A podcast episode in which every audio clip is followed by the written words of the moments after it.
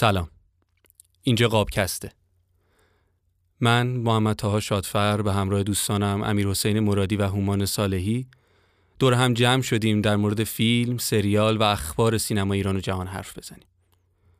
تسلیت عرض می‌کنیم بابت روزهای غمانگیزی که کشورمون میگذرونه.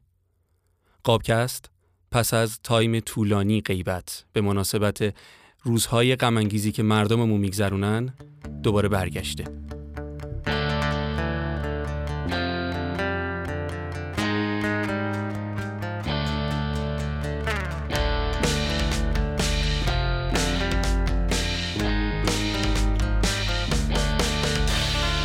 خیلی ممنون. تاها سلام. امروز یک مهمان ویژه‌ای داریم. نویسنده کارگردان و بازیگر تئاتر. سلام بچه ها من آرزو آتمی هستم و خیلی خوشحالم که امروز در قابکست همراهتونم. خیلی ممنون. قبل از اینکه بریم توی موضوع می‌خوام از تاها درخواست کنم که موضوع امروز رو به طور کامل بهمون به بگی که کلا می‌خوایم راجع به چی صحبت بکنیم. خب موضوع امروزمون در مورد نقش و نگاه به زن با لیبل سینمایی اسخر فرهادیه ولی خب این یه شروعیه برای این جنس موضوعات این جنس پرونده ها و توی این قسمت هم فقط فکوسمون روی اسخر فرهادی نیست. یکم گسترده تر نگاه می‌کنیم. آرزوان با ما هست امروز و مسائل و مسائبی که یک زن می‌تونه داشته باشه در سینما ایران یا تئاتر ایران و کلا نگاهی که وجود داره رو به نظرم می‌تونه موضوع حائز اهمیتی باشه و این دست موضوعات ما قطعا توی قابکست خیلی پیگیری خواهیم کرد. می‌خوام که امیر حسین یه شروعی داشته باشی برای این قضیه و نگاهت در مورد این قضیه رو بگی حالا. خب منم سلام می‌کنم خدمت همه شنونده هامون همینطور شما هومان و تاهای عزیز و مهمونه ویژه و عزیز امروزمون خانم آرزو. بذار اینطوری من وارد بحث بشم. در ارتباط با به طور کلی نقش زنان در سینما بگم یه ذره بیایم جلو تا تخصیص بزنیم برسیم به سینمای آیه فرهادی. فکر کنم شما با من موافقید که سینما و تئاتر و به طور کلی فرهنگ یک آینه ای و یک بیان یک ویژگی بیانگری از اقتصاد و سیاست و تحولات هر جامعه ای داره. یعنی ما اگر به طور کلی بیایم روند فعالیت های نمایشی رو حالا در ایران که عمده ترین سابقه نمایشیش صرفا برمیگرده به بحث شبیه خانی و تعذیه ما نمایش به اون صورت در فرهنگ ایرانی بجز این عامل نداریم. اما اگر در در واقع حالا کشورهای اروپایی یا به طور کلی بخوایم به صورت جامع بگیم کشورهای غربی نگاه بکنیم اوج تحولات در بحث نمایش سینما و فرهنگ برمیگرده به بعد از در واقع اتفاقاتی که در رونسانس اتفاق میفته برای اروپا و اون تحولات و اون نگرش اومانیستی که به آدم به طور کلی در روی زمین نگاه میشه. اون نگرش مادیگرایی و اصالتی که به جسم و ماده و این بدن اساسا داده میشه. ما از اونجا به بعد تحولات رو در حوزه نمایش و تئاتر حالا در کشورهای پیشگامش مثل اتریش و در واقع حالا بعدها هم که دیگه خیلی قوت می‌گیره بیشتر در سینمای هالیوود می‌بینیم. از اینجا اگر بخوایم به عنوان یک مقدمه داشته باشیم ببینید در قرن گذشته یعنی در قرن بیستم که ما تحولات عجیب غریبی بشر به طور کلی از سرش گذروند جنگ های عجیب غریبی رو از سر گذروند و دنیا رفت به سمت اینکه هم مرد هم زن به عنوان دو جنس حضور برابرتری در سطح جامعه داشته باشن ما تا قبل از اون خب زنان به عنوان جنس ضعیفتر در طول تاریخ شناخته می شدن. به خاطر همین حضورشون در عرصه اجتماع خیلی حضور پررنگی نبوده. چه در شرق چه در غرب حالا با درصدهای کم و زیادش ولی کلیت تو همین مسیر بود. اما بعد از تحولات قرن بیستم و به یک طوری اگر بخوام بگم گذار ما به مدرنیسم. ما شاهد حضور خیلی فعالتر زنان در سطح جامعه بودیم. پس وقتی این اتفاق در سطح جامعه میفته سینما و تئاتر و شعر و موسیقی هم جدا از جامعه نیست و طبیعتا واکنش و یک انعکاسی از سطح جامعه خواهد بود. پس ما می‌بینیم از یک جایی به بعد نقش زنان در تئاتر در شعر در موسیقی در حضور در جامعه و به طور کلی اکت اجتماعی خیلی بیشتر میشه. حالا ما اگر بخوایم بیایم این بحث رو تخصیصش بزنیم به بحث سینما تا باز برسیم به اون موردی که خیلی مشخصا مد نظرمون هستش. ببینید یک دوران گذاری رو بشر به لحاظ فرهنگی طی کرد و پذیرفت که زن باید عنصری برابر در کنار مرد در جامعه کار بکنه. هنرمندان سینماگران اونهایی که در این عرصه فعال بودن رفتن به سمت اینکه این رو انعکاس بدن این رو در فیلم ها و در آثارشون نمود بدن. ما در آثار اولیه کلاسیک سینمای هالیوود هم داریم می‌بینیم دیگه. از سینمای سامت هستن اگه نگاه بکنیم می‌بینیم به مرور نقش زنان داره تکمیل تر میشه. به مرور عنصر زن در فیلم ها داره تقویت میشه. این اتفاق بعد از جنگ جهانی دوم و در دوران جنگ سرد در دورانی که دیگه اون فضاهای سخت و خشک شکسته شد به یک مدل دیگه ای برای زن اتفاق افتاد که من اینجا رو نقطه هم مثبت هم تلخ داستان می‌بینم. از چه منظری رو هم تلخ داستان می‌بینم؟ نگاه بکنید بچه دو جریان فکری بزرگ در دنیا وجود داشت. جریان سرمایهداری بعد از جنگ جهانی دوم و جریان چپ یا حالا همون تحت عنوان مارکسیست کمونیست حالا هرچی. این جریان دوم شکست خورد و هژمونی اون گفتمان غالب در دنیا شد جریان سرمایه داری سرمایه داری که اساس و پایه اش ثروت تکاسر ثروت و به جریان افتادن هرچه بهتر سرمایه است ما این رو اومدیم در بقیه عناصر زندگی آدم ها هم دیدیم در سینما دیدیم در موسیقی دیدیم در تئاتر دیدیم.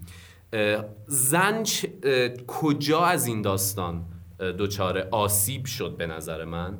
یادمون نره. زنان وارد عرصه جامعه شدند وارد سینما هم شدند. بازیگران بزرگی در ابتدای سینمای کلاسیک مطرح شدند. اما بعد از این اتفاقات بعد از این تحولات جهانی ما می‌بینیم اصلا نگرش به زن در سینما و در آثار نمایشی به نظر من. در یک جایی به بعد حالت ابزار به خودش می‌گیره. یعنی شما الان حالا الان که در اوج داستانی متاسفانه در اون پسترین حالتشیم بیلبورد های عجیب تبلیغاتی رو اگر نگاه بکنید همیشه از عنصر زن برای جذب بیشتر اون سرمایه برای اون نگرش سرمایه دارانه به زندگی خیلی بیشتر استفاده میشه. توی فیلم ها از یک جایی به بعد ما می‌بینیم آثار اولیه کلاسیک رو داریم می‌بینیم. اصلا پوشش زن رو اگر بریم نگاه کنیم خیلی برامون عجیبه که چرا انقدر زنان در اون موقع پوشیده و خیلی در واقع حالا متفاوت تر از الانن. اما اون دوران گذار رو با مثلا شخصیتی مثل مرلی مونرو در دوره خودش می‌بینیم که اومده و اتفاقا یک هنجار شکنی نسبت به خود جامعه غربی در ارتباط با زنان داده. پوشش های متفاوتش رفتارهای متفاوت خودش. خب این از کجا نشأت می‌گیره؟ این نشأت گرفته از همون تحولات جهانیه. نشأت گرفته از همون تجربه‌ایه که بشر داره در اون دوران سپری می‌کنه. که از اون دوران ما می‌رسیم به شرایط فعلی و می‌رسیم به زمانی که شما می‌بینیم به نظر من به نظر من نگاه جذب مخاطب جذب سرمایه به جریان انداختن و تکاسر ثروت خیلی شاید به صورت غیر محسوس روی دوش زنان گذاشته میشه. ما زنان رو به لحاظ ظاهری کاملا متفاوت تر از قبل داریم می‌بینیم. کاملا نگاه کارگردان ها رو نگاه عوامل هم در واقع تصویر رو چه در بعد رسانش چه در بعد نمایشش یک مقداری ابزاری تر می‌بینیم. مثال برای این حرفم یک فیلمی سال 2019 ساخته شد به نام بامپشل با بازی مارگو رابی و در واقع خانم نیکول کیتمن در رابطه با اتفاقاتی که در شبکه در واقع فاکس فاکس نیوز افتاد. ما دیدیم که اون شبکه با اون عظمتش که یکی از بزرگترین غول‌های رسانه دنیاست مدیرعامل اون شرکت خیلی بیپروا خانوم ها رو تشویق می‌کنه به اینکه بیشتر نمایان کنن خودشون رو خودشون رو بیشتر برای مخاطب عرضه بکنن که بیشتر مخاطب جذب بشه. بیشتر اصطلاح خودمون الان این اینستاگرامی میگم بیشتر ویو بخوره. ما این رو در سینما هم به مدل های مختلف دیگه به نظر من ما شاهد هستیم. و رفته رفته این داستان شکل از نگاه من شکل بدی گرفت.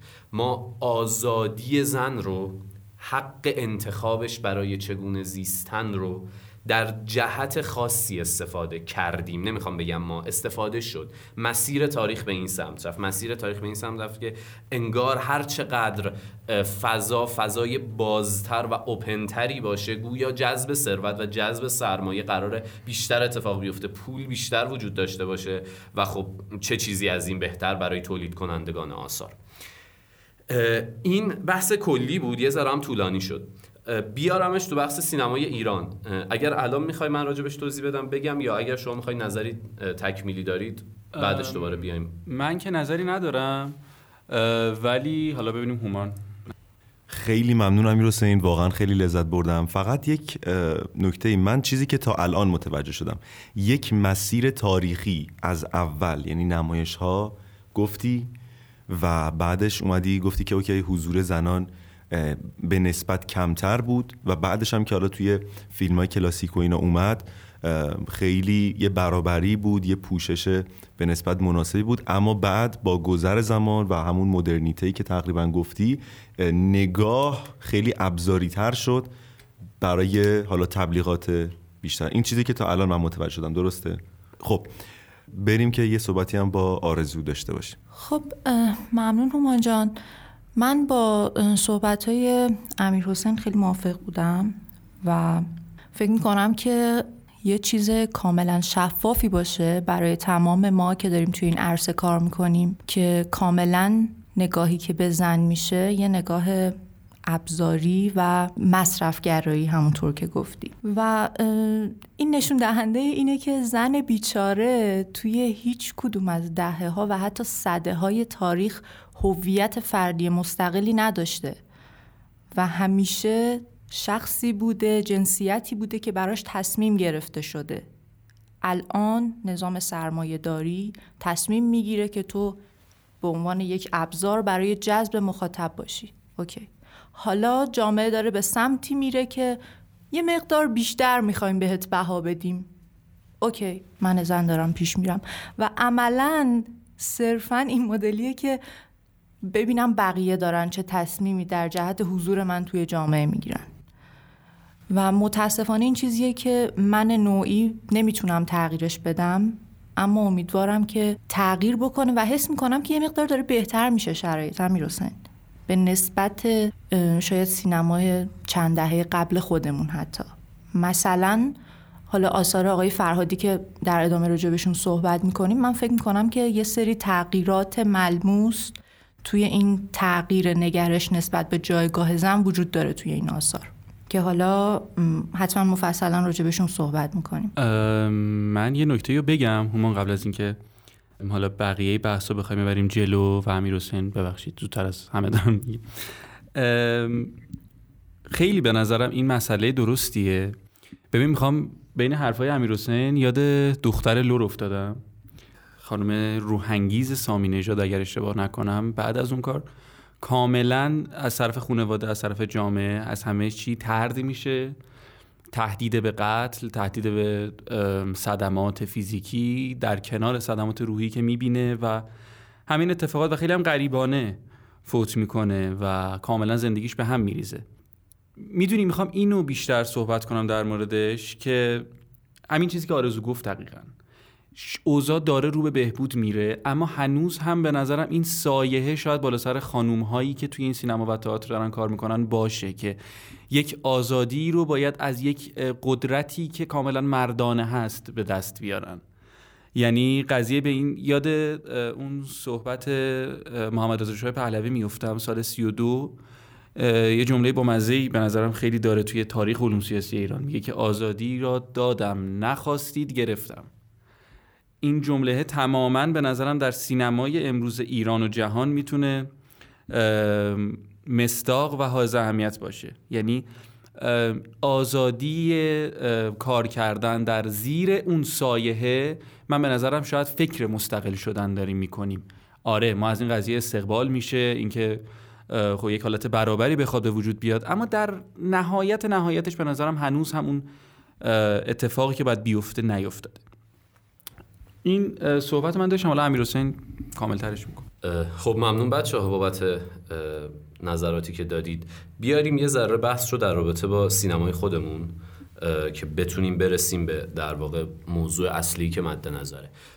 ما اگر جامعهمون رو به عنوان جامعه ای در نظر بگیریم که یه ذره تحولاتی که در دنیا اتفاق میفته دیرتر در جامعه ما اتفاق میفته. یعنی اگر در دنیا دارن مثلا موشک, موشک و هواپیما می‌سازن ما در اینجا قحطی اواخر در واقع سال 1299 و اون وضعیت های عجیب غریب رو داریم. ما یه ذره دیرتر تحولات جامعه رو تجربه می‌کنیم حالا به حسب اون یک دور عقب افتادن از تحولات جهانی. ما برسیم به اون جایی که در واقع قبل از انقلاب سینما یه ذره رونق گرفت.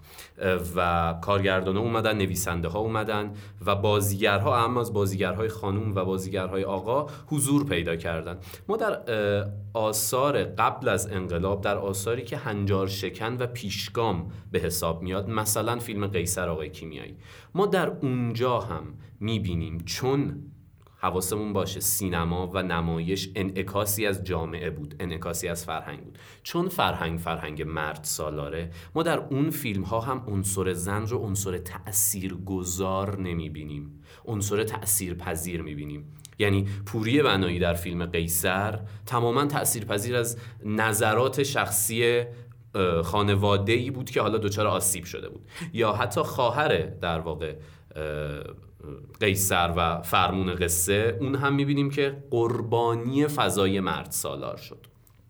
پس به نظر من این کاملا نظر من ممکنه مخالفت باش وجود داشته باشه. من سینمای قبل از انقلاب رو کاملا عنصر زن رو عنصر تأثیر پذیر می‌بینم نه تأثیر گذار به خاطر همین هم هستش که ما در واقع بازیگران قبل از انقلابمون شما وقتی دارید از بازیگرای خیلی مطرحش صحبت می‌کنید شاید اسم چهار تا مرد رو بیارید یه دونه خانم رو مثلا اسمش رو بیارید. خیلی هم به زور رو با خیلی هم به زور میشه این رو در واقع لحاظ کرد. پس توی قبل از انقلاب ما کاملا عنصر تأثیر پذیر داریم. بعد از انقلاب 57 و تحولاتی که در جامعه اتفاق میفته و اون حالا ویژگی های خاص خودش ما می‌بینیم که به یک نوع دیگه ای زنان عنصر تأثیر پذیر میشن. یعنی چی؟ الان شاید اون نگاه های آزادانه به زن برداشته شده باشد. اما بعد از انقلاب ما داریم می‌بینیم که به زنان القا می‌شود که شما حضور دارید. اما حضورتون باید در این جهت باشد. شما در واقع اولین آثار تلویزیون و سینما رو بعد از انقلاب نگاه بکنید یا مجری های تلویزیون رو نگاه بکنید. تحولات رو در شکل و شمایل خانوم ها خیلی بیشتر از آقایون می‌تونید حس بکنید. حواسمون باشه. جامعه تحول پیدا کرده. سینما رسانه فرهنگ انعکاسی از اونه و در این انعکاس عنصر زن باز هم در مرتبه ای پایین تر از عنصر مرد قرار می‌گیره و تأثیر پذیریش باز هم بیشتر میشه. اونقدر که حساسیت شما نگاه بکنید اوایل اومده بود از طرف دفتر نخست وزیری ابلاغیه ای خورده بود به تمام ارگان ها تحت عنوان اینکه رنگ های اسلامی رو خانم ها باید استفاده بکنن. یه چیز خیلی عجیب. قهوه‌ای، سرمه‌ای، مشکی و توسی. ما اینجا هم با اینکه آرمان ها آرمان های برابری بود. شما جریانات انقلاب رو که نگاه بکنید می‌بینید زنانی که هجاب نداشتن در کناری که زنانی که هجاب داشتن داشتن در رابطه با یک آرمان شعار می‌دادن و کف خیابون بودن. اما ما می‌بینیم تحوله که انجام شد تغییره که انجام شد فقط یک قشر خاص اگر رفت در سطح بالاتر به دلایل خاصی بود. دیگه اون برابریه اون چیزی که اول مد نظر اتفاق نیفتاد و ما شاهد این بودیم که مثالی که زدم رنگ های اسلامی مثلا به زنان این داستان تحمیل شد. دهه شست به دلایل جنگ زدگی به دلایل در واقع احاطه فضای جنگ و فضای معنوی از در جامعه می‌خوام ازش گذار بکنم چون شرایط خاصیه. برسیم به دهه هفتاد زمانی که سینما دیگه خیلی رونق گرفت فیلم های سینمایی خیلی زیاد شد سوپر استارهای تازه‌ای مثل نیکی کریمی در فیلم عروس مثل فریب ابوالفضل پورعرب این دوتا همون چیزایی که همیشه قاطی میشه فریب زهرابنی ابوالفضل پورعرب ما داریمشون و می‌بینیم که خب انگار فضا داره بازتر میشه. ما هم اگر دقت بکنید اونجایی که سینمای ما داره میره به سمت یه ذره فضای بازتر شدن دقیقا اونجایی که در سطح جامعه هم مردم تمایل به آزادی بیشتر دارن تمایل به توسعه سیاسی و فرهنگی بیشتری دارن. در نهایتش ختم میشه به تحولات سال 76 با شعار آزادی با شعار برابری یک جریان خاص میاد بالا. اینجا زنان یک تحول خیلی ویژه‌ای در سینما ما می‌بینیم. پوشش ها دیگه اونقدر سختگیری های عجیب غریب مثل اوایل انقلاب نیست. موج تازه تری از زنان حضور دارن. فیلم های سینمایی که وارد داره تولید میشه فیلم های سینمایی هستش که از الان دیگه قابل پرداخته. عنصر زن عنصر تأثیر پذیر صرفا نیست. ما کارگردان های متن مرزیه برومند مثلا داره وارد میشه. بازیگرانی مثل خانم گلاب آدینه رو ما, ما می‌بینیم افرادی که واقعا جون دارن واقعا وزنه دارن. پس داره یک نشانی از تحولات جامعه به ما میده. تا اینجای کار هم داشته باشیم نظراتتون رو بشنوم بعدش ادامه و تکمیل داستان رو هم به امید خدا پیش میریم. مرسی امیرسین آرزو من یه سوالی می‌خوام از توی حرفای امیرسین بکشم بیرون رو ازت بپرسم. تو به عنوان اول یه مخاطب و دوم به عنوان یه آدمی که می‌خواد در این حرفه فعالیت کنه امیرحسین یه صحبتی که در مورد سینمای قبل از انقلاب زن در سینمای قبل از 57 و زن در سینمای بعد از 57 خب؟ و حالا در ادامه در دهه 70 80 90 و حالا. نگاهت به این قضیه رو می‌خوام بدونم چه مدلیه. یعنی اون تأثیر پذیری زن در سینمای قبل انقلاب برای تو هم مشهوده و اگر قائل به انتخاب باشی کدوم سینما برات جذابتره؟ و اینکه آره تا اینجا می‌خوام. نظر کلی تو در مورد این قضیه بدونم بیشتر. ببین تا جان من حقیقت خیلی دوست نداشتم که وارد بحث قبل و بعد انقلاب بشم. با توجه به حساسیت هم که روی این موضوع هست نمی‌خواستم خیلی این مسئله رو باز بکنم. اما من با نظر امیر حسین موافقم. توی سینمای قبل انقلاب واقعا زن عنصر تاثیرپذیری بود. و من واقعا نمی‌تونم اصلا اون آثار رو نگاه بکنم. شاید الان خیلی از شما این مدلی باشید که نه تعصب داشته باشید روی یه سری از اون آثار اما برای من واقعا زننده است. چون که هیچ نقش تاثیرگذار و کاملی من از هیچ زنی توی حالا اون تعداد آثاری که از قبل از انقلاب دیدم ندیدم و عملا زن یه نقش فرعی و تاثیرپذیر و جذاب اون داستان بوده.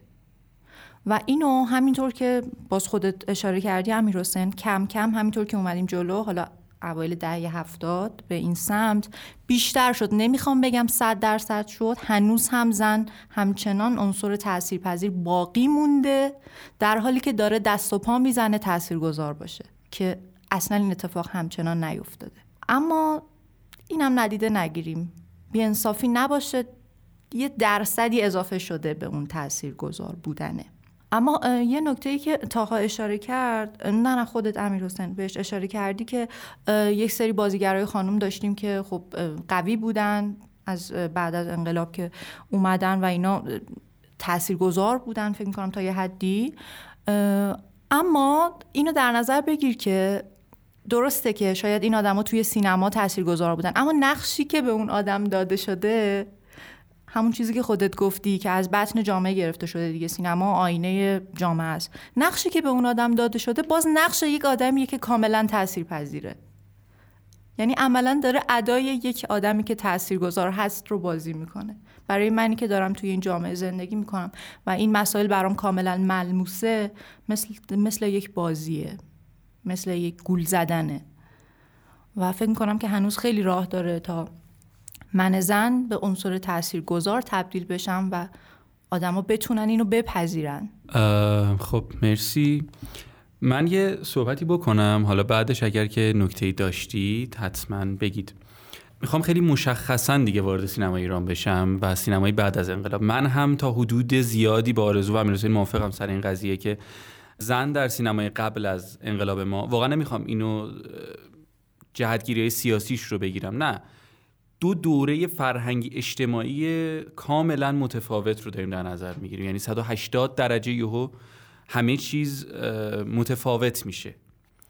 اما می‌خوام اینو بگم در اواخر دهه 60 و اوایل دهه 70 این اتفاق خیلی بروزش بالاتر میره. یعنی من مستاقی که می‌خوام بیارم برای این قضیه فیلم اجاره نشین های مهداروش مهجوییه فریمای فرجامی توی اجاره نشین ها به نظرم یک انقلابیه برای خودش در اون تایم.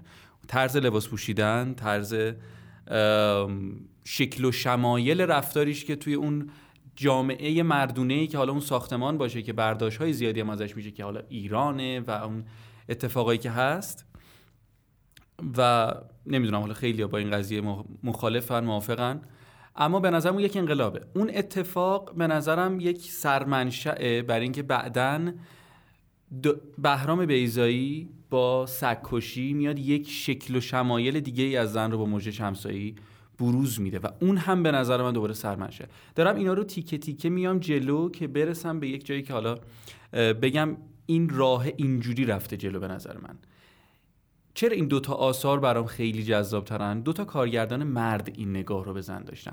آره رخشان بنی اعتماد آره مرزی برومند آره پوران درخشنده این نگاه ها رو داشتن. اما داروش مهجویی و بهرام بیزایی بزرگترین کارگردانان مردی در ایران هستند که بیشترین سهم رو به زنان دادن در سینمای خودشون. بهرام بیزایی در سگکشی بهرام بیزایی در وقتی همه خوابیم. بهرام بیزایی در شاید وقتی دیگر. بهرام بیزایی در باشو غریبه کوچک. یعنی در تمام اینها ما یک زن قوی و مستقلی می‌بینیم که در هیچ یک از فیلم های سینما ایران مطلقا وجود نداره.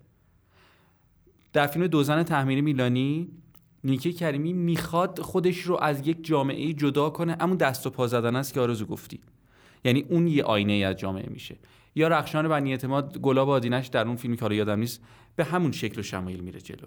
می‌دونی؟ اینه آینه است. ولی این دو کارگردان یعنی داروش معجوی در سارا. داروش مهجوی دوباره در پری داروش مهجوی در لیلا. زن کنشگره. زن اونیه که دستور میده. زن اونیه که کارو می‌بره جلو. و این حلقه مفقوده سینمای ایرانه. در چه قبل از 57 چه بعد از 57 در مورد دهه 90 80 و حالا این دهه اول 1400 صحبت نمی‌کنم چون همه این تحولات انجام شده. دارم این راه رو میگم. اینا رو داریم. میاد جلو میاد جلو میاد جلو. دهه 80 یه کارگردانی در سینما ایران ظهور می‌کنه به نام اسخر فرهادی. پر افتخارترین کارگردان ایران کاری ندارم کاری ندارم کاری ندارم. اما به نظرم نگاه در فیلم های اسخر فرهادی متفاوت میشه. چیزی که می‌خوام مثال بزنم از اسخر فرهادی فیلمی نیست که ساخته. فیلمی است که نوشته. به نام کنعان. به کارگردانی مانی حقیقی. جذابیت پرداختش به زن در اونجا کجاست؟ ما دو تا زن داریم افسانه بایگان ترنلی دوستی. اینجا ترنلی دوستی انقدر کنشگره در این خانواده و میره سمت درخواست طلاق دادن اینکه آقا الان من زنیم که می‌خوام این زندگی رو تموم کنم. شاید در دههای گذشته ما مردی رو داشتیم که دنبال زندگی های دیگه بود عشق سابق داشت اما اینجا ترانه دوستی رو می‌بینیم که یک عشق سابقی انگار داره. یک خسته شدنی از این زندگی داره. در مقابلش افسانه بایگانه که همون زن سابقه همون کنش عدم کنشگری ها رو داره و اون وصل به جامعه سابقش. اینجا همون دست و پا زدنه هستا هست. اما خیلی متفاوت. یعنی از یک طبقه متوسط ما داریم این دست و پا زدن رو می‌بینیم. از یک طبقه داریم می‌بینیم که یک خانواده ترجیحاً باز و روشن فکر هم داشته. اما می‌خواد بیشتر از این رو به دست بیاره. و این به نظرم دوباره یک انقلابه. همونی که در اون اتفاق قبلی هم گفتم بهتون. مورد دیگه ای که می‌خوام در مورد صحبت کنم اینه که حتی به نظرم امیر حسین اینجا رو بگیره دستش بیشتر. اینکه اسقر فرهادی در شهر زیبا در جدای نادر از سیمین درباره الی اینها زن در این جاها به نظرت امیر حسین چه نگاه و چه حالا تو یا هومان هر کدوم که به نظرتون هست. امیر به نظر من شما صحبت بکن بعدش من میگم. خب بچه ها توضیحاتی که دادید خیلی کامل بود. دیگه نمی‌خوام من هم اضافه کنم روی اون توضیحات. اما می‌خوام ادامه صحبتم رو که یه روندی رو داشت طی کرد پیش ببرم برسم به سوال تاها. ما رسیدیم بچه به دهه 80 اون اتفاقات خوبی رو که تاها در رابطه با سینما در رابطه با داریوش مهرجویی در رابطه با بهرام بیزایی به طور کلی بیان می‌کرد نوید یک اتفاق خوب و نوید یک کنشگری رو برای خانوم ها داشت می‌داد. ما رسیدیم به دهه 80 رسیدیم به اواخر دهه 80 و متاسفانه متاسفانه سینماگران ما جامعه ما هم اینجا دچار سرمایه داری زدگی شد اصطلاحا. و ما می‌بینیم که از اینجا به بعد هم یک منطقی به نام منطق سلبریتی در جامعه جا افتاد. که سلبریتی یک کارکردهای به خصوصی داره یک شکل و شمایل به خصوصی داره یک ویژگی های تحمیلی به خصوصی داره که این ویژگی ها باز هم می‌بینیم به اولین قشری که تحمیل شد قشر بانوان بود. یعنی ما از یک جایی به بعد داریم دقت کنید بازیگرهای خانوم ما رفتن سراغ عملهای زیبایی رفتن سراغ اینکه چهره ای متفاوت این چیزی که ما در بازیگران یه ذره قبلتر در مثلا گلاب آدینه در فاطمی معتمداریا نمی‌دیدیم. و نمی‌بینیم. و کماکان هم نمی در سوسن تسلیمی ما یه همچین چیزی رو نمی‌بینیم. اما می‌بینیم که وقتی جامعه به اون سمت رفت سینما هم اتومات به اون سمت رفت. این توضیح ابتدای من. در رابطه با سوالی که پرسیدی.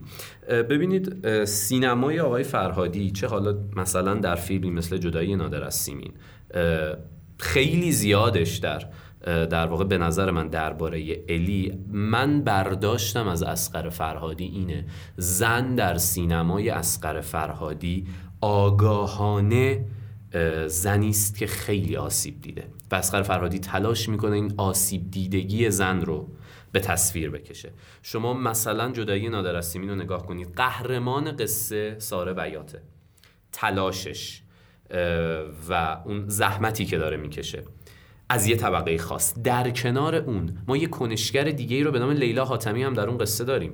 تأثیرگذار کاملا در زندگی تأثیرگذاره.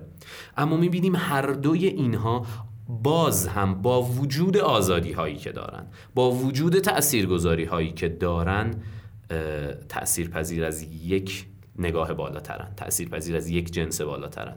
یعنی شما می‌بینی که در نهایت ساره بیات در نهایت لیلا حاتمی تو دادگاه اینجوریه که خب شوهرم اینجوریه که آقا این مثلا اون نگاه مرد سالارانه. من تصویرم ما تو درباره الی هم به همین طریق. شما درباره الی رو نگاه بکنید.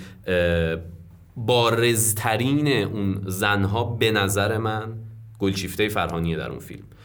کسی که تلاش کرده همه رو دور هم جمع بکنه کسی که تلاش کرده یک فضایی رو فراهم بکنه. اما یک جایی به بعد می‌بینیم که مغلوب زور مانی حقیقی میشه. تو اون فیلم و مانی حقیقی داد می‌زنه میره شروع می‌کنه واکنش های عصبی به... یعنی می‌خوام بگم اون کنشگری زنه در نهایتش باز انگار که یه دستی بالا سرشه میارتش پایین تر از یه اندازه‌ای که می‌خواد بره بالاتر باز یه جایی میارتش پایین تر اون داستان. من در ارتباط با فیلم فروشنده هم همینطوره. زن فیلم فروشنده که ترانه علی دوستیه زن منفعلی نیست. ما می‌بینیم اتفاقا کاراکتر کاراکتر تاثیرگذاریه اما در نهایت مغلوب یه زوره. در نهایت مغلوب یک جو حاکمه. من سینمای نقش زن رو در سینمای آی فرهادی اینه تصورم که تلاش برای به تصویر کشیدن رنج زنه. تلاش برای به تصویر کشیدن آسیبهای زنه. این پاسخی بود که در رابطه با سوال تو داشتم. تو اگه حرفی داری بگو من یه نکته تکمیلی هم بعدش اضافه کنم. نه من نکته ای که دارم جان. نمی‌دونم چقدر موافق بودی با هم. حالا هم تو هم آرزو می‌خوام نظراتتون رو بشنوم. من به نظرم آرزو بگه الان. بعد حالا بریم سراغ امیر حسین من تا حدی باهات موافق بودم در رابطه با سینمای اسخر فرهادی و اینکه گفتی به تصویر می‌کشه رنج زن رو. و من حس می‌کنم که دقیقا همینه. فرهادی میاد واقعیت جامعه رو به تصویر می‌کشه. حالا توی فیلماش نقد و اساسیتش نسبت به اونو داره نشون میده. به این نکته اشاره کردی در رابطه با ساره بیات توی فیلم جدایی نادر از سیمین. به نظر من تنها زنی که توی فیلم های اسقر فرهادی برد و به اون هویت فردیش رسید ساره بیات بود. خیلی شاید عجیب باشه. اما اینو در نظر بگیرید که ساره بیات توی اون طبقه اجتماعی که داشت زندگی می‌کرد و با وجود تمام قدرت های بالاسری که داشت و انقدر که آدم معتقدی بود و قسم قرآن خورد اما در نهایت سرزنش هایی که بهش می‌شد رو به جون خرید و اون پول قبول نکرد. با وجود اینکه می‌دونست از سمت همسرش از سمت خانواده شوهرش و حالا آدمایی که اونجا بودن قرار کلی سرزنش بشه و محاکمه بشه. این کاری بود که من فکر نمی کنم هیچ کدوم از زنهای فیلم های اسقر فرهادی کرده باشن. حتی توی چهارشنبه سوری هدیه تهرانی رو ما با اینکه از جامعه مرفه و طبقه متوسط رو به بالا بود اما در نهایت ما دیدیم که با وجود اینکه ظلم و رنجی که بهش می‌شد یعنی خیانت همسرش رو دید و متوجه شد سکوت کرد و در نهایت به بچهش به فرزندش پناه برد. همین دیگه. قبول داشتم حرف تو این در, در این باره در رابطه با درباره الی هم صحبت کردی امیر حسین. دقیقا همینطوره. سپیده فکر کنم بود اسم گلچیفته داخل فیلم تنها زنی بود که رهبر بود کنشگر بود و حامی بود. که از یه جایی به بعد برام جالب بود که تمام حتی خانوم های توی اون فیلم وقتی دیدن که خودشون الان موقعیتشون به خطر افتاده به این نتیجه رسیدن که خب ما باید الان یه هویت فردی یه دیگری رو اینجا قربانی کنیم برای اینکه خودمون بهتر باشه اوزامون حالا اون دیگری می‌خواد یه آشنا مثل سپیده باشه یه غریبه مثل الی باشه. خب اینم از این. امیر قرار است که نکته پا... نکته پایانی که نه دیگه رو بخوای بگی. یه چیزی که برای من همیشه جذاب بود الان تو حرفای شما یادم افتاد خیلی. یه چیزی رو دقت بکنیم. سینمای اثر فردی توی شهر زیبا ما دو تا زن داریم ترانه دوستی و آهو خردمند که اونجا دو تا زن در حدودن یک طبقه می‌بینیم. اما با شرایط سنی مختلف که باز هر دوچون از یک طبقن خب؟ اما این قضیه میاد جلو. به نظرم از چهارشنبه سوری دو تا طبقه مختلف روبروی هم قرار می‌گیرن. ترانه علی دوستی و هدیه تهرانی دو تا طبقه مختلفن. توی جلوتر بریم سمت آه جدای نادر از سیمین لیلا آتمی و ساره و دوباره دو تا طبقه مختلفن. از اون سمت دوباره اتفاقی که توی فروشنده نمیفته به هیچ عنوان. اما اگر بخوایم تمرکزمون رو توی درباره ایلی مخصوصا بخوایم روی این صحنه بذاریم روی این بخش روی این مصداق بذاریم که از لحاظ زنانگیش و نقش زنا تو فیلم بخوایم ببینیم این بحث به نظرم میاد جلو که ما از هر طبقه یه دونه داریم. گلشیفت فرهانی یه خانم خونه ای که یکم مستقل تره و خیلی مدیریت بیشتری داره. مریلا زاره یک زن ایرانی خانوا... خاندار خیلی بچهش رو بزرگ کنه و نگران ایناست. رعنا آزادیور و ترانه علی دوستی نسل حالا اون موقع حال حاضر اون موقع ما که یک راهی رو دارن پیدا می‌کنن یکم سرخوشانه تر که این توی رعنا آزادیور بیشتره. اینا رو گفتم به این برسم که حالا مثلا توی Everybody Knows که توی اسپانیا ساخته شد هم پنلوپ کروز مثلا یک زنیه که باز هم مدل گلشیفته توی درباره ایلی. کلا من اون فیلمو خیلی درباره ایلی می‌دونم علاوه ساختار. اونجا خیلی مدل گلشیفته است. می‌خوام بگم ما از هر قشری و هر طبقه یک مصداق و یک مورد داشتیم توی سینمای فرهادی و این به نظرم خیلی نکته جذابه اصلا اینکه دلایلی که من این موضوع رو پیشنهاد کردم همین بود که از هر قشر از هر موضوع از هر طبقه یک مورد هست و آره.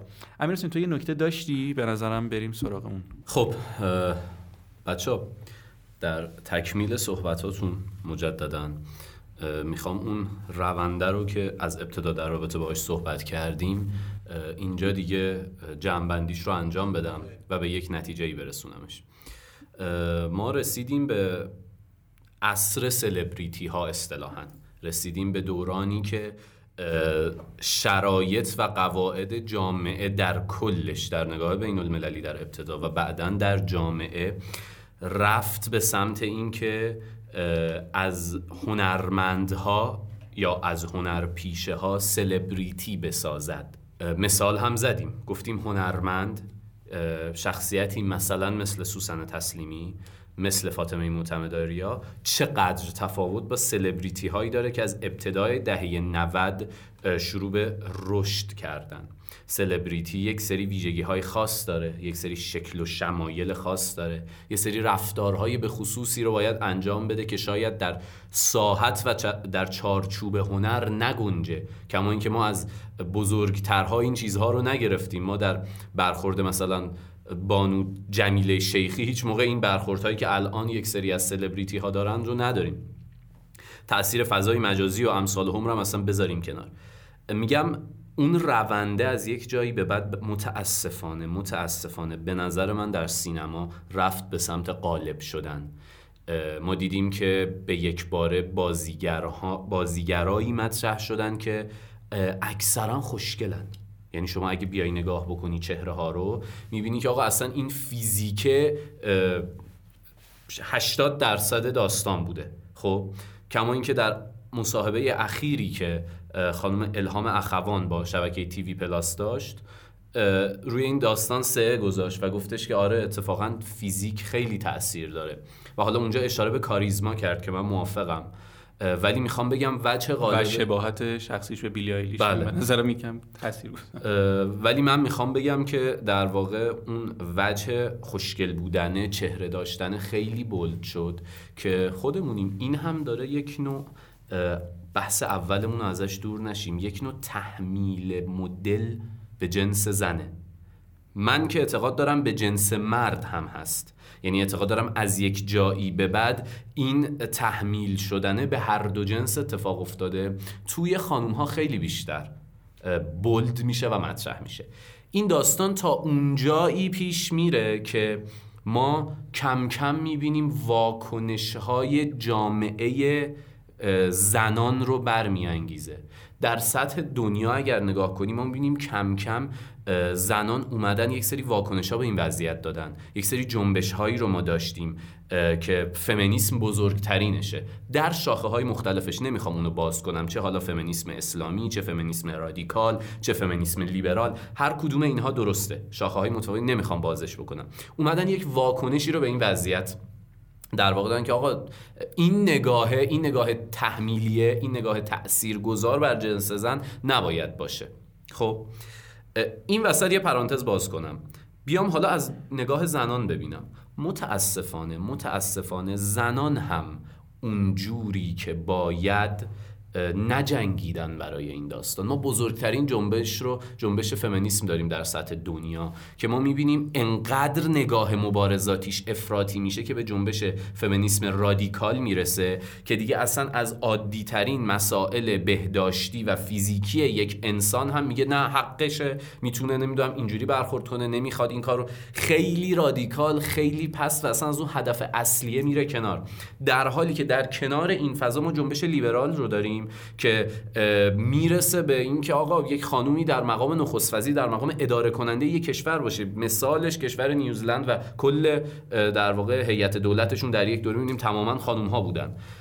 می‌خوام بگم این چند دستگی و چند نگاهی متاسفانه در خود خانوم ها هم وجود داره و خود خانوم ها و خود جامعه زنان هم نتونستن اونجوری که باید در هدف درستشون قدم بدار قطعا تاثیر محیط تاثیر زندگی تاثیر اون فشارها خیلی زیاده. این رو نمی‌خوایم انکار بکنیم. اما من زنان رو هم آنجور که باید در این مبارزه فعال ندیدم. در سینمای ایران این وضعیت سلبریتی سازی این وضعیت تحمیل این وضعیت جنس پایین بودن زنان به جایی می‌رسه که ما می‌بینیم جنبش میتو در یک سال گذشته یکی از پرصداترین جنبش ها میشه.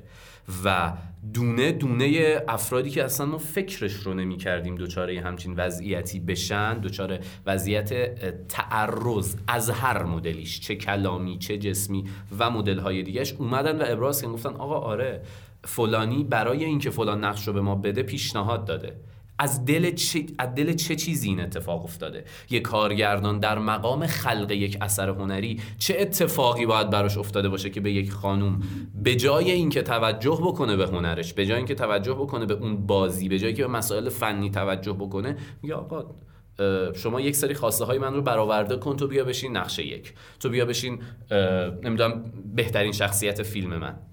از کجا؟ از همون نگاه سرمایه دارانه ای که در جامعه، در سینما و در فرهنگ از یک جایی به بعد دیگه اتفاق افتاد که من این جنبش میتو رو اگر مثل فمینیسم رادیکال افراطی نشه اگر مثل فمینیسم رادیکال نخواد حالا جنبش جنس زن رو برتر از جنس مرد ببینه. که ما رو دوباره در یک سیکل تاریخی دیگه که آقا ثابت کنیم نه اصلا بحث برتری نیست. بحث حقوق یکسانه. بحث در واقع همون میزان که حقوق تو حقوق داریم دیگه. شما خودتون بهتر از من می‌دونید. همون قدر که حق یکسان داریم تکلیف هم داریم. یعنی شما اگر مطالبه حق می‌کنی از همون میزانش هم باید مطالبه تکلیف هم برات بار میشه. اگر منطقی جنبشی مثل جنبش میتو پیش بره من اتفاقا این رو خوب می‌بینم. من اتفاقا این رو مثبت می‌بینم برای سینماگران و برای بقیه مردم. بترسن. از اینکه اگر فضا کاریه اگر فضا خلق یک اثر هنری در مقام حرفه‌ای بودنشه جا واسه مسائل حاشیه‌ای به نظر من خیلی خوبه که دست و بالها بلرزه از اینکه آقا نکنه این نفر بعدها بخواد بیاد اعتراضی رو بکنه. جمعبندی بکنم صحبت و بخواد افشا بکنه. جمعبندی بکنم صحبت رو و بسپرم به شما. من روند رو برای در واقع نقش زنان در سینما به طور کلی تا رسیدیم با آقای فرهادی باهاتون موافقم که خیلی بهتر شده ولی اعتقاد دارم که این بهتر شدن باز هم باید پیش بره. نه در جهت افرادیش. اینو تاکید دارم که ما رو دوباره در یک سیکل دیگه خشم و واکنش مردان نسبت به این وضعیت نندازه. دوباره که ما بخوایم دوباره مدت ها بریم واسه این داستان مبارزه بکنیم. ما باید بتونیم از دل فعالیت های مدنی از دل جنبش مدنی از دل گفتگو کردن با هم دیگه برسیم به اینکه جنس زن و جنس مرد همپای هم بتونه در عصر مدرن الان که دوران خیلی ها معتقدن پسا مدرنه پست مدرنه در اون دوران بتونن کنار همدیگه فعال باشن. در سینما هم ما این رو داشته باشیم و ما بریم به این سمت که زنان تا امروز روند مثبتی داشتن. از اینجا به بعد هم امیدوارم اون جو سلبریتی سازی. اون جو تحمیل شکل و شمایل به خصوص برخورد کردن برای خانوم ها و حتی برای آقایون شکسته بشه و ما مجدد شاهد نسلی مثل سوسن تسلیمی مثل فاطمه معتمداریا مثل گلاب آدینه باشیم. خیلی ممنونم می‌رسه واقعا لذت بردیم. فقط من از میان صحبتات یک چیزی توی ذهنم اومد که یه سوالیه بپرسم نمی‌دونم اشاره کردی بهش دقیقا یا نه. یه جوری میشه گفتش که بعضیا حالا بخوان توی این جنبش میتو یک جوری رفتار بکنن که فقط خودشون رو معروف کنن. حالا اصلا مهمم نیست که واقعا اتفاق افتاده یا نه. اینو خواستم بپرسم بگم آیا منظورت این است که نریم به این سمت که هر کس حالا هر خانومی برای معروف شدن بخواد بره توی میتو یا نه؟ اینو بی زحمت سوالم جواب مرسی. هومان خیلی سوال خوبی بود. چون یکی به من گفته بود آقا این وسط اتهام دیگه حرفه. یهو یکی میاد به فلان بازیگر اتهام می‌زنه. روند اثباتش چیه؟ صحبتی که دارم دقیقا همینه که ما باید جنبش میتو رو به عنوان یک هژمونی در ساختار فکری و سیستمی و قضایی کشورمون پیش ببریم. یک سری از حقوقدانا من داشتم باشون صحبت می‌کردم می‌گفت آقا اگر که ما صرفا بخوایم بر مبنای اتهام قانون تدوین کنیم و بخوایم بر مبنای اتهام بیایم این روند آین دادرسی رو شکل بدیم سنگ رو سنگ بند نمیشه. از طرفی اگر هم بخوایم انقدر آین دادرسی دست و پاگیری برای اثبات بذاریم آقا خب در یک محیطی در یک اتاقی اگر یک اتفاقی افتاده خب شاید واقعا شاهد دیگه ای نیست. چجوری میشه این داستان رو اثبات کرد؟ این از عهده یعنی از ارائه نظر امثالی مثل من خارجه. واقعا می‌خوام به همون داستان برسم. مسئله که اگر یک جنبشی شکل گرفته چقدر قشنگه چه از طرف نهادهای بالادستی چه از طرف جامعه مردم جوری حمایت بشه که توسط نخبه هایی که مخصوص دارن تو هر قسمتی کار می‌کنن بریم به این سمت که ما یک روند قضایی حقوقی و جامعه شسته رفته واسه این داستان داشته باشیم. هم به کسی این وسط ظلم نشه صرف اتهام زدن. هم روند اثبات روند آینه دادرسیش به مسیری بره که خانوم ها نگن انقدر این مسیر دست و پاگیر و اذیت کننده است که همون بحث معروف سکوت می‌کنم میپذیرم و چیزی نمیگم. این چیزی بود که به ذهن من می‌رسید. خیلی ممنون. فقط من داشتم به این فکر می‌کردم که کلا آیا ما یک خانومی داریم که در سینما نقش بسیار مؤثر و حتی قویتر نسبت به مردی داشته باشه که یاد خانم مریم امیر جلالی افتادم و فهمیدم که ایشون یه تنه همه رو حریف است و واقعا یک استثنایی حساب میشه به نظر من. آره این گفتم که یک از ایشون یاد بکنیم به قول تاها سلام می‌کنیم به خانم مریم جلالی اینجا و اینجوری. خب آرزو دوست دارم که حرفای تو رو هم توی این مورد بشنوم. مرسی. ممنونم همان جان. در رابطه با حرفات امیر حسین یک صحبتی کردی که یه مقدار برای من زن سنگین اومد. یه جا گفتی خود زنها فکر می‌کنی اونقدر تلاش نکردن برای گرفتن این حق و رسیدن به حقوق برابر؟ ببین بحث بحث بحث پذیرفته شدنه. شاید این به نظر جنس مخالف ساده بیاد. نمی‌خوام بهت اتهامی بزنم ها. تو نوعی رو میگم. اما اینو در نظر بگیر تو داری توی جامعه ای زندگی می‌کنی. به عنوان مثال اصلا یه مثال ساده بزنم. من بازیگر زن میرم یه جا تست میدم. طرف تا منو می‌بینه بدون از بدون اینکه هیچ تست بازیگری از من بگیره و از هنر من مطلع بشه سری میگه خاله تو باید برداری. سری میگه که این چشت با اون چشت درست قرینه نیست آرزو. به عنوان مثال میگم. و به عینه برام پیش اومده که قبل از اینکه حتی بدون من تئاتر کار کردم یا تصویر کار کردم سریعا به خودش اجازه داده که در رابطه با ظاهر من تصمیم بگیره.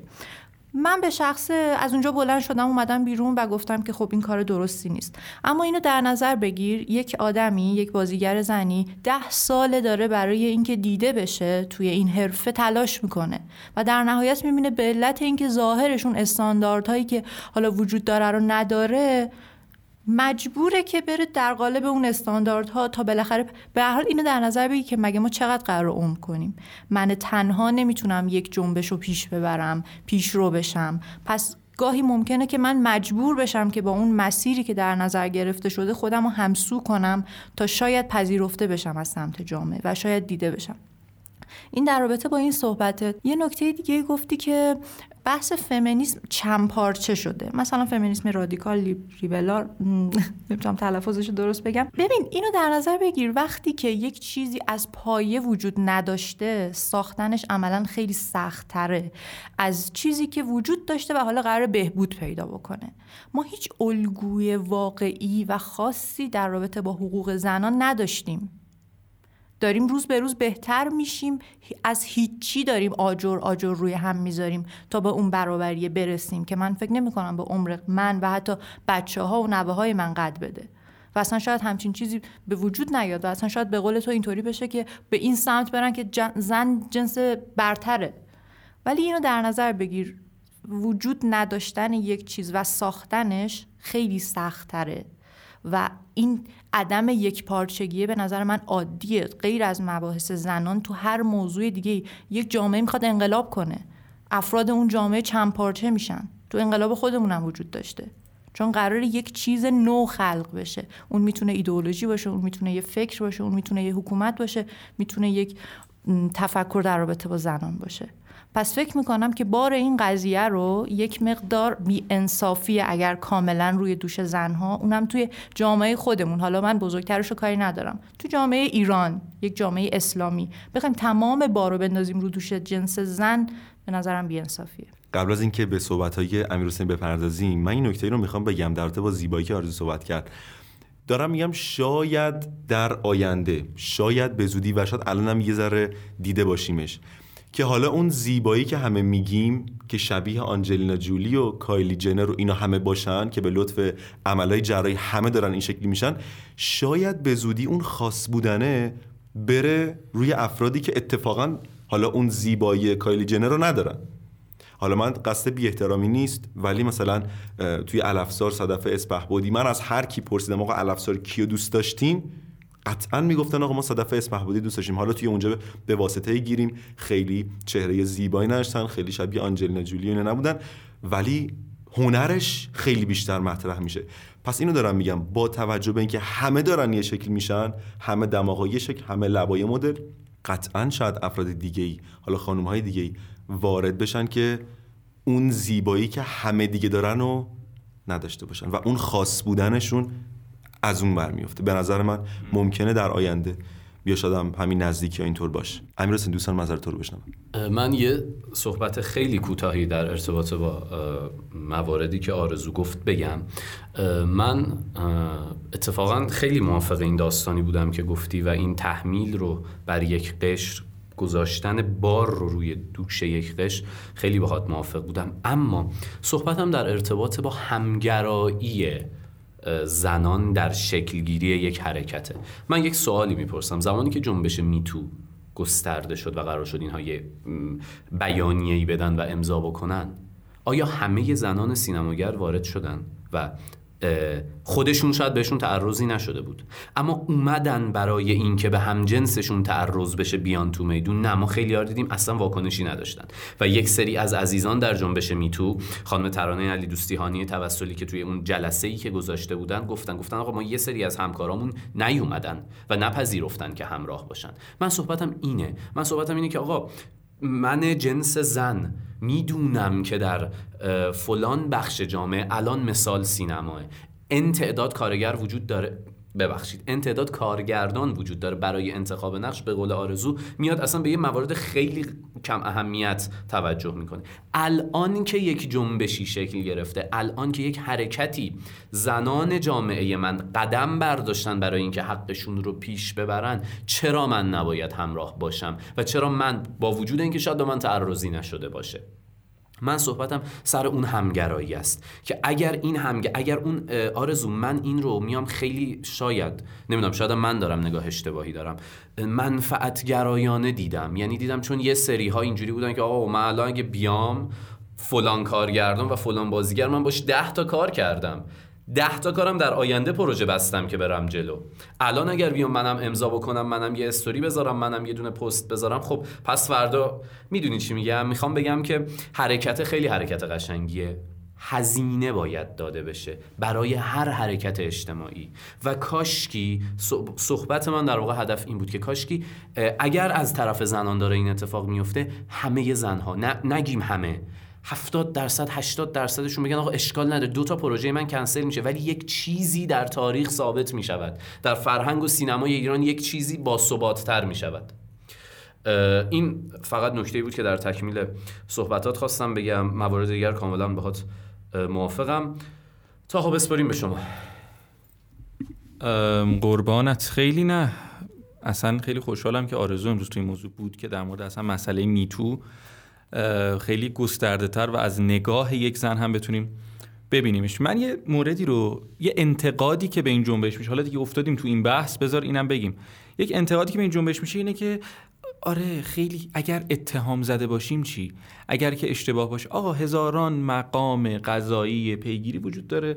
آقای فرهاد اصلانی شکایت کرده آقای حبیب رضایی شکایت کرده آقای محمد رحمانیان شکایت کرده. این شکایت ها به یک جایی می‌رسه و صدق و کذبش مشخص میشه.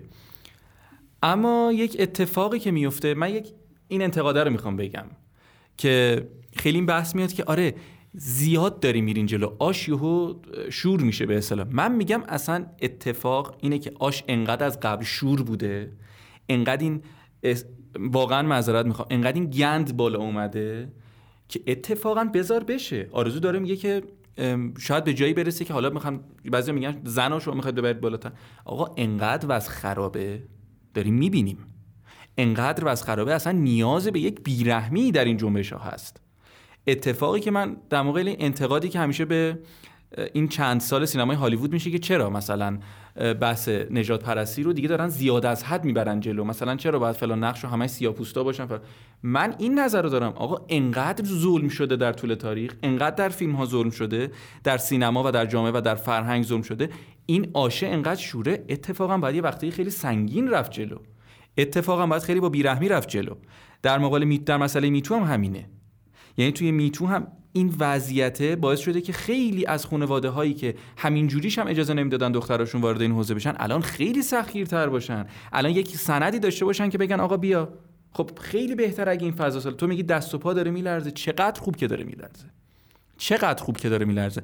توی کارهایی که هستیم آرزو تو خیلی بیشتر از ما دیدی. امیر حسین تو دیدی هومان دیدی منم خیلی دیدم. کاملا سوء استفاده انجام میشه. کاملا قضیه داره به بهره برداری جنسی می‌رسه. از نزدیک من شاهد بودم در مقابل دو تا کارگردان که این اتفاق افتاد. افتاد. نمیگم این جمله مسخره و کثیفی که حتما خودش می‌خواسته رو الان به, به کار می‌برن ها. ولی من میگم آقا خب اون بند خدایی هم که یه وقتی تن میده به این قضیه راه دیگه شاید نداره. می‌دونی؟ یعنی خب اونم محصول این کسافتیه که به بار اومده محصول این جا... جامعه کثیفیه که توی سینما ایران به وجود اومده توی تئاتر ایران به وجود اومده. برای تئاتر دیگه بهره برداری می‌کنن. تئاتری که باید خیلی مبتدیتر افراد مثلا راحتتر بشه وارد شد راحتتر بشه. آموزشی تئاتر محل آموزشه. سینما بگیم طرف به یه پولی بعدش می‌رسه به یه شهرتی می‌رسه به یه معروفیتی می‌رسه. تئاتر که دیگه پول نداره خدا رو شکر. دیگه هممون داریم اینو می‌بینیم. این اتفاقه من می‌خوام اینو بگم. در نهایت که اگر آش داره شروع میشه خیلی هم اتفاق خوبیه. اگر داره سنگین برداشته میشه اگر داره بیرحمانه جلو رفته میشه اتفاقا خیلی هم کار خوبیه. بذار اون چند نفری که تعداد حالا میگیم انگوش شماری که دارن این وضعیت کثیف رو به وجود آوردن دست و پاشون بلرزه. کار نکنن به درک کار نکنن. روی فرش قرمز کن نرن به درک روی فرش قرمز کن نرن. آدمی که نگاهش اینه آدمی که هدفش اینه آدمی که نگاهش به زن این مدلیه اتفاقا به نظر من خیلی بهتر که بخواد یک اتفاقاتی رو نیفته. جلوی کار ما گرفتید گرفته بشه. گرفته بشه. اگر قراره که هزینه ای داده بشه برای این قضیه بذار اونهایی که مسببش بودن هزینهش رو بدن. یعنی من نگاه هم به شخص این مدلی قطعا موافق مخالفایی توی همین بحث چهار نفره خودمون هست. اما این نگاه رو دارم.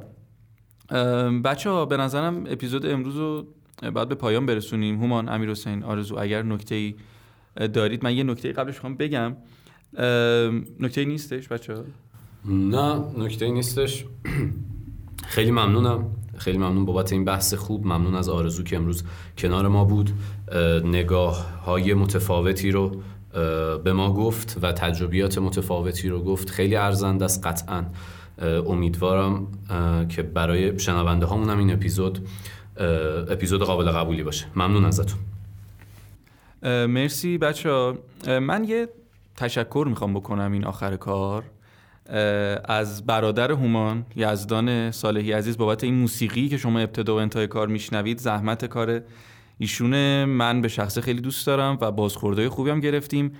و سبا اردانی عزیزمون بابت طراحی لوگو و زحمتی که بابت این کار کشید به نظرم حیف بود که این کار داره به این اپیزودها می‌رسه و کسایی که همراه ما بودن. خیلی ممنون. آرزو خیلی ممنونم ازت. امروز افتخار دادی. با ما همراه بودی. ما ایشالله سعی می‌کنیم آرزو رو بیشتر داشته باشیم. از این به بعد اگر که افتخار بده. مرسی مهمان خواهیم داشت و اگر بچه ها صحبتی دارند و اگر نه که پایان. آرزو اگر نکته پایانی داری بگو. مرسی تا جان. منم خیلی خوشحال شدم. مرسی که منو قابل دونستید. ممنونم. این بحثم انقدر گسترده بود که فکر می‌کنم یه 24 ساعت هم راجبش صحبت کنیم. حتی کممون باشه. اما خب به همین مقدار بسنده می‌کنیم که حوصله سربر هم نشه. ممنونم. مرسی, مرسی. بچه خب خیلی ممنون از همه. مرسی از شما که گوش دادین. پادکست رو می‌تونی از اپل پادکست و کست باکس بشنوین. بازم دم همگی گرم و خدا نگهدار.